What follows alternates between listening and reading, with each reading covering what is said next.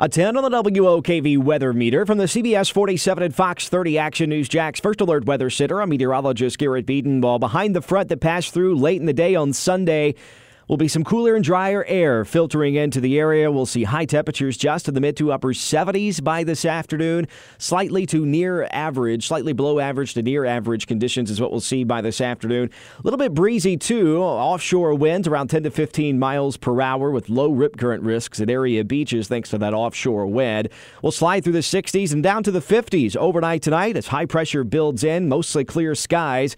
Some spots inland down to the upper 40s. So a little bit of a chill in the morning, so to speak. And that low humidity continues for Tuesday, but sunshine does as well. High temperatures back to near 80 degrees, sunny and warm in the mid 80s by Wednesday.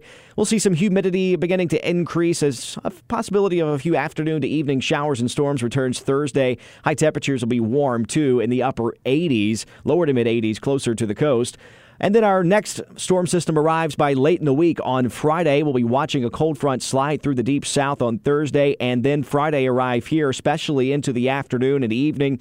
That's when we'll see the peak heating and high temperatures in the lower to mid 80s. So if the timing works out, we could see some stronger thunderstorms by Friday afternoon, something we'll be refining as we head through this week in the Action News Jax First Alert forecast.